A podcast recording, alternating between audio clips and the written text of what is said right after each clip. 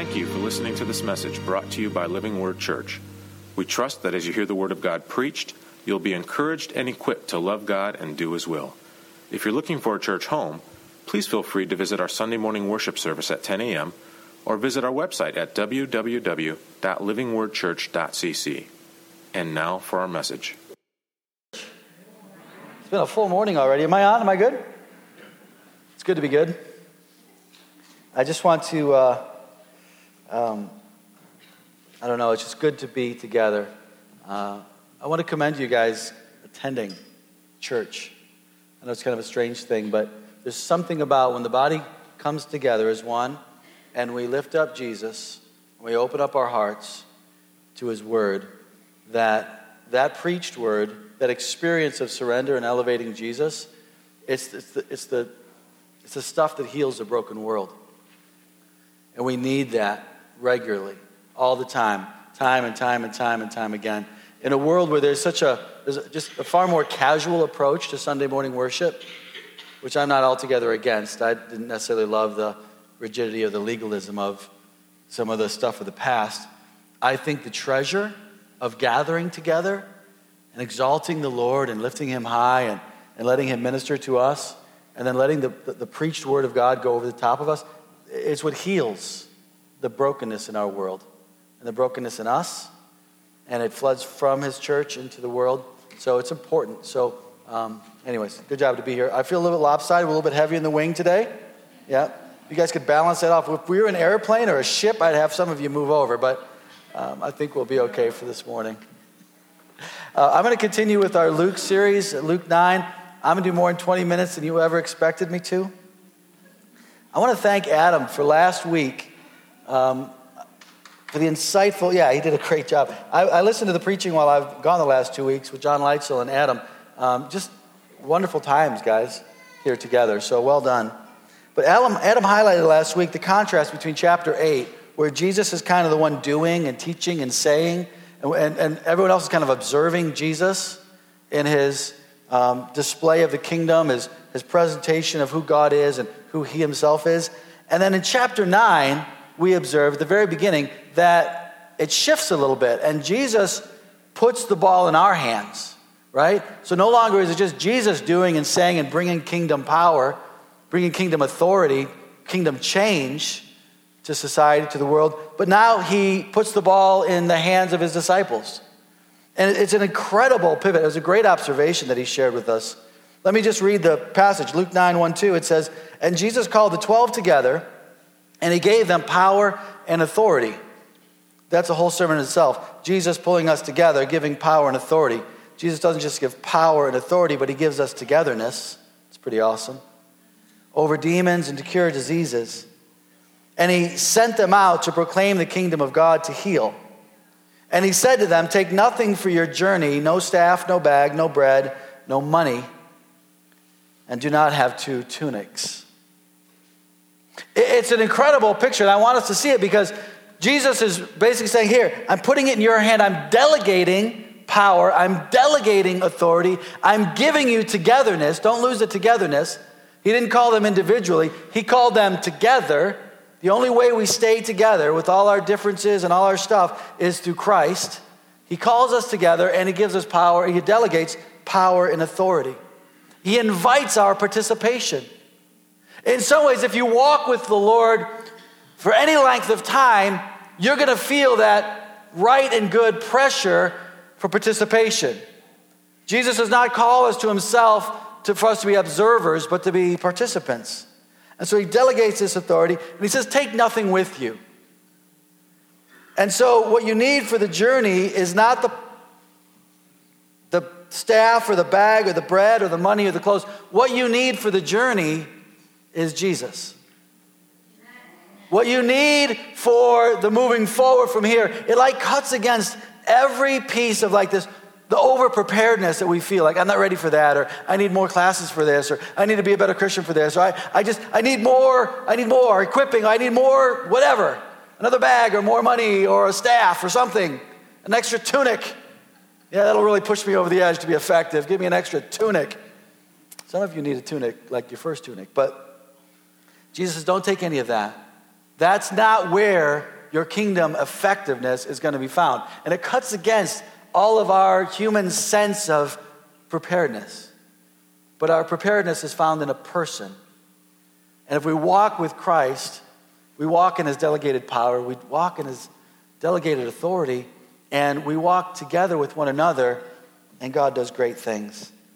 It's a real call to faith and courage. For God's people to rise in their faith, to trust him when he sends us out, when he puts us in a situation. It's a call to believe that God will do everything he said he would do. And it's a call to courage. Because when the 12 went, they went and did. They were forced into doing. That the Christian life forces us into doing and living and, and being different. And it takes courage. Scary. For some people, it's more scary than others. I like the, uh, the line in, uh, it's one of the Back to the Museum, where the museum comes to life. Right? What's that one? Yeah, you know, you've seen it. I don't know if it's the second, third, or fourth, or fifth. I don't know what it is. But there's a, there's a moment where Custer comes back to life. And they say, What's the plan? And he says, We're Americans. We don't think, we do. Yeah, so that didn't end well for him. But there's a sense in which we do. So I want to pray. And um, as I pray, I'm just going to ask God that his miracles would flow through us. That God would call us to participation. And just like the fish and the bread, or the giving of finance, or anything God calls you to today, this week, or in your life, that God's power and his miracles will flow through you. Let's pray. King Jesus, we love you. We do love you. We sing songs that other people wrote, but they're good words, I guess. But Lord, now at this moment, we put our own words on it. Lord, we love you. We are grateful to you. We are challenged by you. The things we see in your word, God, they cut against some of our preoccupations and what we feel we need is important. And it shakes up all of our priorities. God, today we say we trust you to do that to us. And in any of the discomfort you might bring, Lord, we want to rise to it with faith and courage because we believe that you have done a mighty work in us, and that mighty work is for the world. And Lord, we want to be your hands, your feet. We want to participate in the great kingdom proclamation. King Jesus, you are Lord, and we love that. And so as we go through your word, let your word go through us. We pray this in your precious and powerful name, Lord. Amen. All right, so I'm going to, the, the, the, title today, my sermon, is, um, is the, deep, the deep dive into discipleship. Because at this point in Luke's gospel, we're seeing Jesus do great things, and people are kind of amazed. They're wowed by it, miracles. People are seeing the power of God, and they're loving it. And so um, Jesus then brings it to a climax, and we're going to see some of the ways in which he takes his disciples, followers, into a deeper dive into what it means to be a disciple. And so I'll pick up at 9, verse 18. Here we go. Now it happens as Jesus was praying alone, the disciples were with him. And he asked them, Who do the crowds say that I am? They answered, John the Baptist. Others say Elijah. And others that one of the prophets of old has risen. And then he said to them, Who do you say that I am? And Peter answered, The Christ of God, or the Messiah. In America, English, we might say as the promised Savior.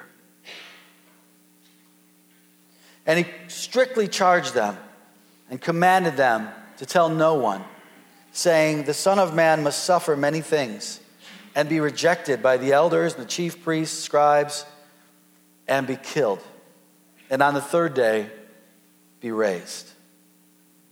This passage, the way Luke brings this to us, is it's very powerful because he has already invited the disciples into participation. They have seen they've walked with Jesus, but, but somehow here, Jesus is bringing them to a deeper point.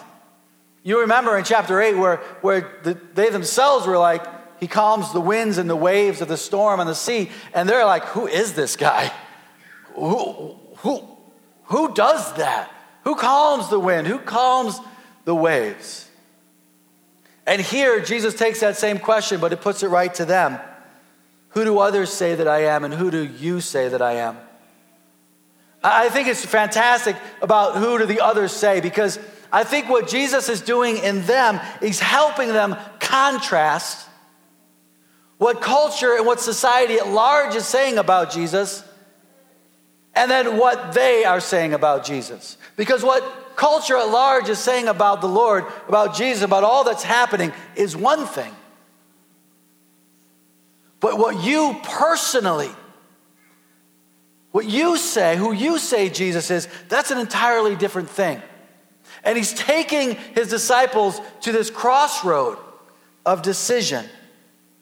Culture might think that Jesus or Christianity is one thing. You get what you want, or he helps you in your time of need, or, or there's this great teachings, or whatever society might think. But Jesus is saying, I'm not concerned about what everyone else is saying right now. I'm concerned about what you in your heart believe about me. I think many people myself included. We can skate by on what people think Christianity is or what people think of Jesus at large. And sometimes because it may be a lack of conviction or lack of even just time spent thinking and working through our relationship with Jesus, we might just kind of get swept into a cultural picture idea of who Jesus might be. But Jesus, as he takes his disciples deeper, he's like, I'm not concerned with all of that right now. This isn't your mama's Jesus. Although your mama's Jesus was probably pretty wonderful. To all the mamas here, thank you for sharing Jesus with your children.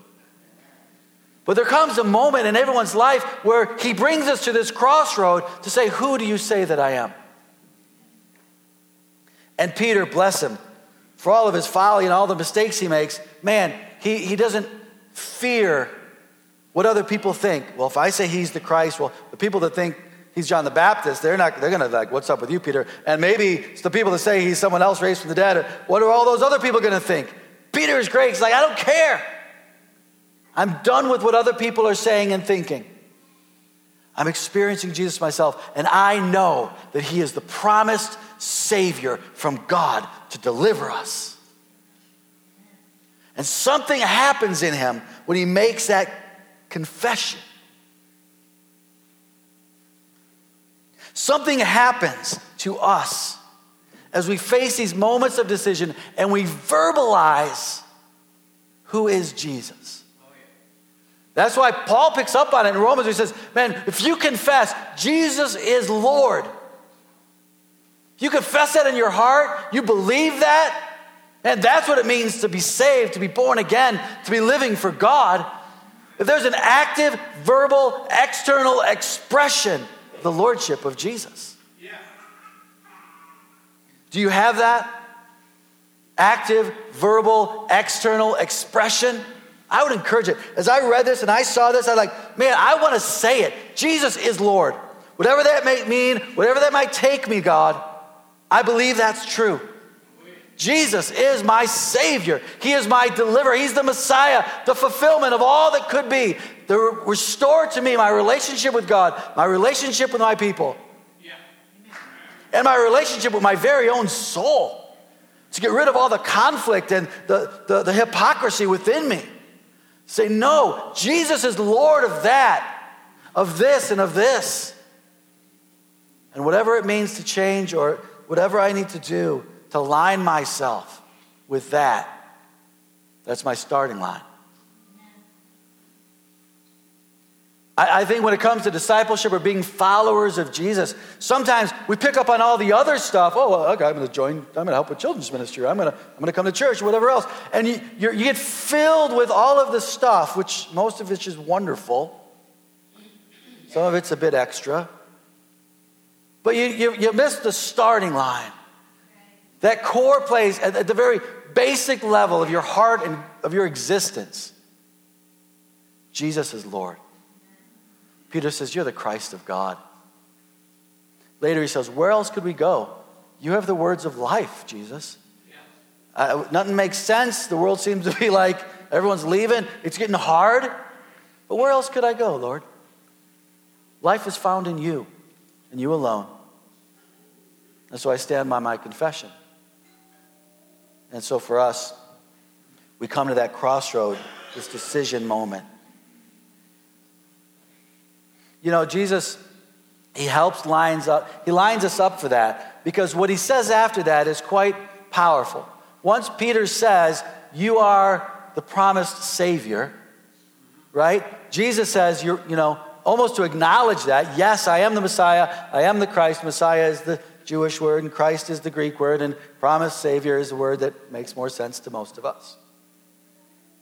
And once he sees that, Jesus then explains, he says, Yes, and this is how the Messiah, the Christ, the promised deliverer, this is how it's going to happen, Peter.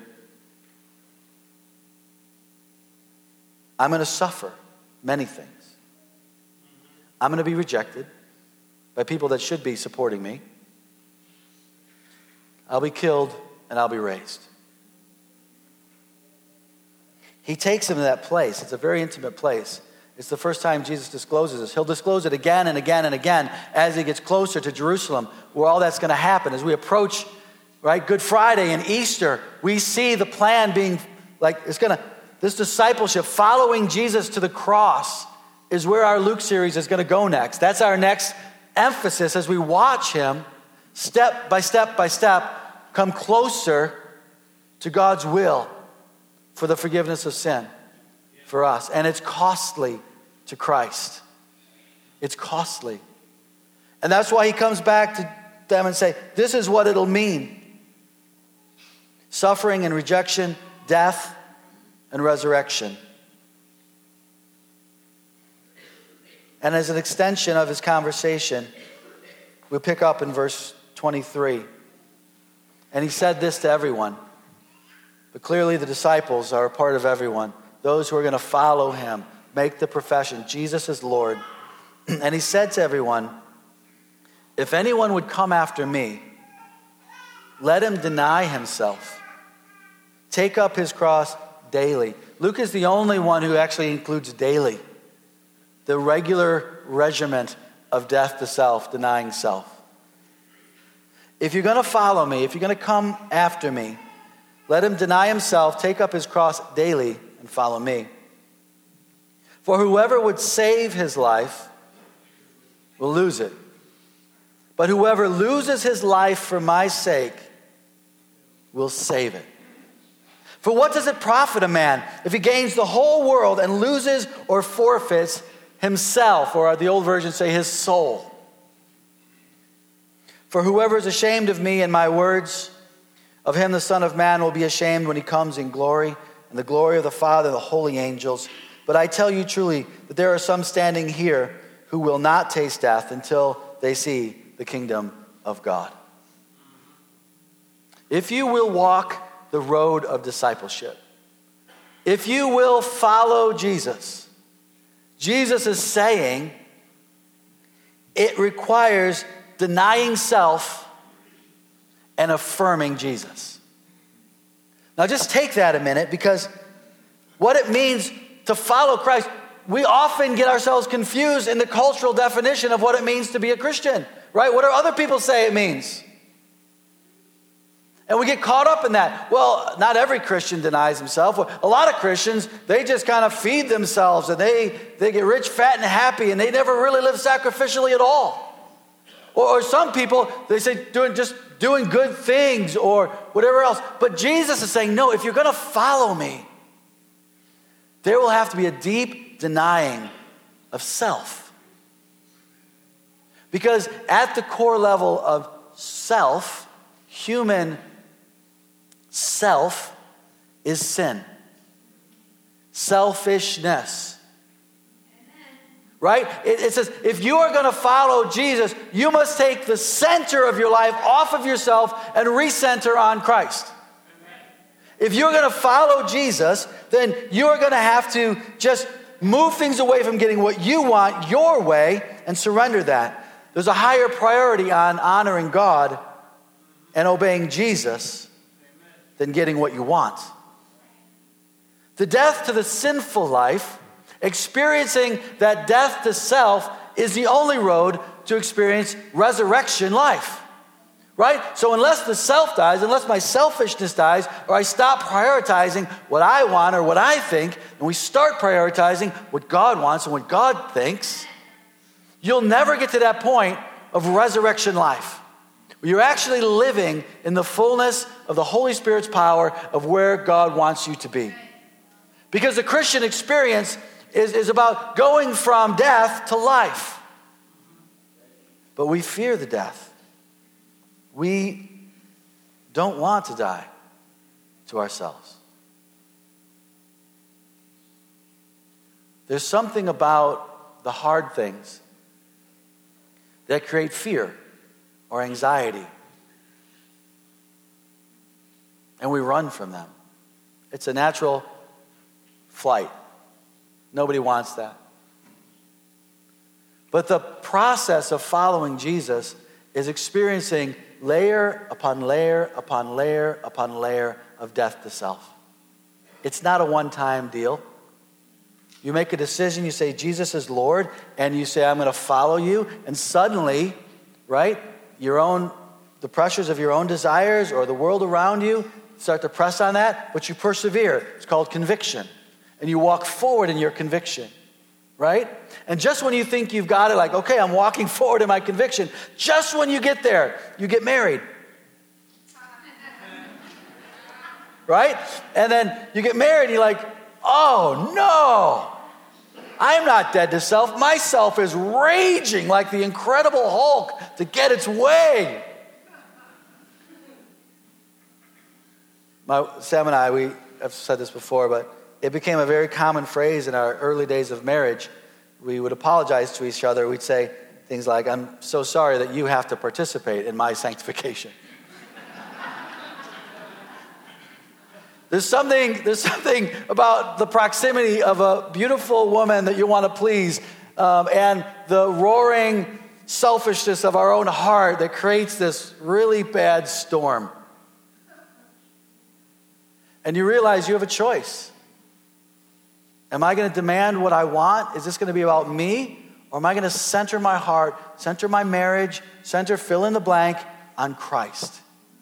And if that happens, you will need to deny, deny, deny yourself. Deny yourself the respect you think you deserve. Deny yourself the pleasures you think you deserve. Deny yourself all of how everyone has done it in the past and every expectation you demand happens. And say, the only thing that needs to happen now is I need to center it on Christ. And that is my defining, the governor of my heart, because I'm dying to myself and I'm affirming Jesus. It's not just marriage, although marriage, it's just sanctification is rampant. If you want healthy intimacy, togetherness in marriage, I mean, it's really kind of God to like put someone in your life who just always points out where you miss the mark, right? Isn't that joyful? It's the pathway to joy. It's the pathway to joy. But you have to embrace it. You have to acknowledge it. Because if you try to save your own life, if you try to say, this is the way it must be done, this is what I, how it needs to be, Jesus says you'll lose it. I can't tell you how many people, let alone marriages, have gone down in flames because they've sought to save it themselves and they've not sought to lose their life for Christ.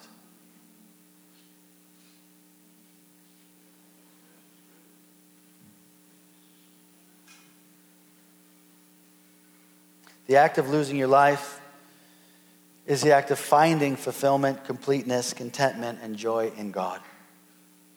And it's a lifelong process, but it's a lifelong embrace of God's work in you. And I'll just tell you right now, especially you men, you just need to own it. Stop defending, stop championing your cause, and own, own your selfishness and bring it to the cross. I'm telling you, if we, and I, this goes for men, women, of course, all equal, but I, I know the male heart. And when you begin as men denying yourself, giving it all to Christ, and living in that strength, in that reality, it, it changes Everything.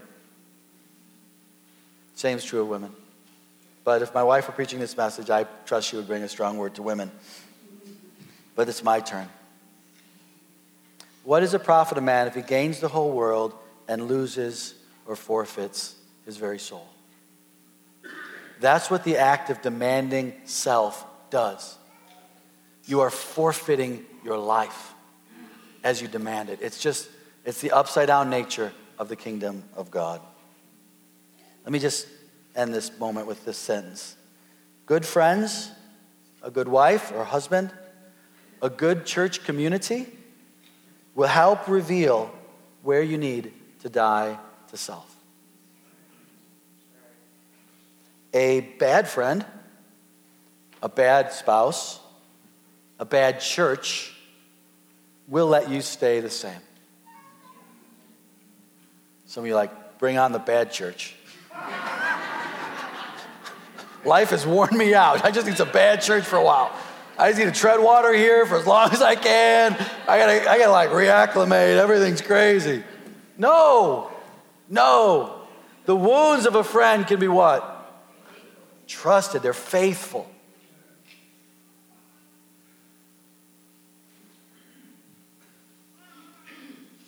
Left to ourselves, we tend to justify the self. Left to myself, I tend to elevate and justify my selfishness. And I am profoundly good at it, as I trust you are. I love the, um, the word that um, Mandy brought about cleaning the inside of the car, cleaning the inside of the windows. I think um, American church is is just known for its reputation of being clean on the outside, but filthy on the inside. It's nothing new. Jesus said that to the Pharisees. You're like whitewashed tombs, like you're a grave, and they just, it's all painted. It's got this beautiful mural on the outside. You're like, wow, that's a beautiful tomb. But on the inside, rotting flesh. Man, that's a nasty picture. He says, you're like, you're like a cup. And the outside is clean, but the inside is toxically filthy. You're like, oh, great. So I washed the outside of this, but inside, I put a big old nice dose of the coronavirus. Hey, everything's fine with me. Mm-hmm. Want some? I mean, that's, that's what Jesus is getting at. But, but as a disciple, when you, when you turn that corner and you say, with all my heart, I want to learn how to deny myself, to lose my life for Christ and follow Him. All those other decisions change. At the end of this chapter, there's like a bullet machine gun list of people that answer the question or make the statement, I will follow you wherever you go. These people are coming to Jesus and saying, I will follow you, Jesus, wherever you go. And we get these little vignettes, and Jesus is like, That's great, man. I don't have a house. You want to be homeless? And they're like, Uh, I got a nice house. Or I've been saving up for a house. But following Jesus comes before all of our physical possessions. There's another guy that says, Yeah, I want to follow you, but I'm going to go bury I'm going to go bury my father. And in, in the, the Hebrew, the, the first century Jewish mindset, burying your father was one of the most holy, sacred acts that a son could do. But even that, Jesus says, those holy obligations, those, those important cultural things, they still have to come second to following me. Let me go back and say goodbye to my family. All these beautiful things, good things. Jesus says, even your family, even your relationships, all of your relationships for that matter, must come second to what it means to follow me. Deny yourself, deny yourself, deny yourself. And the promise is this that if you do that, that Jesus will restore and save it. You want the provision of God in your life for a home or whatever needs. You lose your life for Christ. God's promise is to be your provider. You want to live an honorable life in society, in the world, and make a difference? Absolutely. But you need to die to all of those ambitions to Christ and then let Christ come back and fulfill your purpose in society, whether it's honoring your parents or making a difference. You want your relationships to be right and good and, and wholesome and, and strengthening and full of life, not conflict or strife? Surrender them. Deny yourself. And let Jesus come and be Lord of your relationships and recalibrate the way you connect with others. It'll be beautiful. You'll actually be a life giving friend. You'll actually be a source of blessing and healing to broken families. All these things are intimate, they're important to us, and it's scary to let them go, which is why it's a call to faith, trusting God, and courage to live your life for Christ. I'm going to pray as I close. I went a little over. but it's a deeper dive into discipleship. Many people, when they heard these words of Jesus, they left. They're like, yeah, that's a little too much for me, Jesus.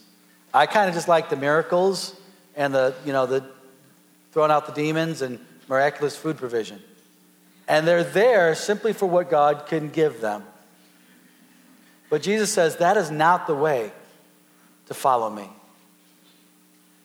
You lay it all down before Him and you deny yourself. And Jesus says, I will then help you find your life. And your life will be full and profound, sacrificial, costly, but incredibly, incredibly full of joy and purpose, friendship, community, righteousness, peace, and the Holy Spirit. But it's a crossroad. And it starts with a confession. And it goes there every day to the cross. Jesus invited his disciples this morning. God's word speaks to us again and invites you into that type of discipleship of Christ. Stand with me, and as I pray, I, invite you to respond.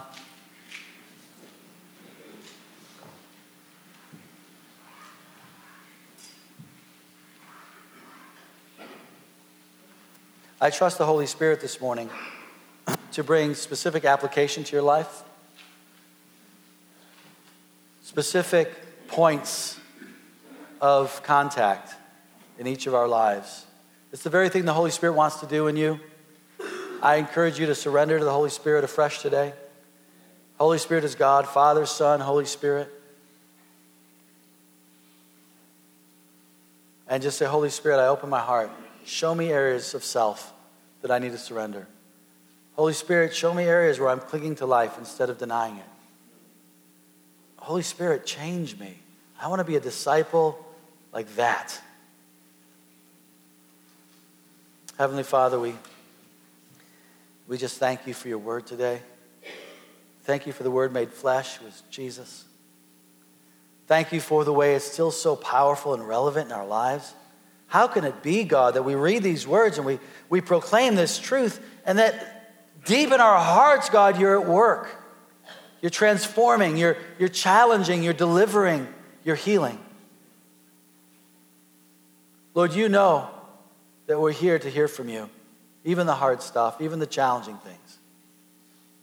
So, Lord, we open our hearts to hear the Holy Spirit's voice. Holy Spirit, put your finger on our hearts right now. Show us.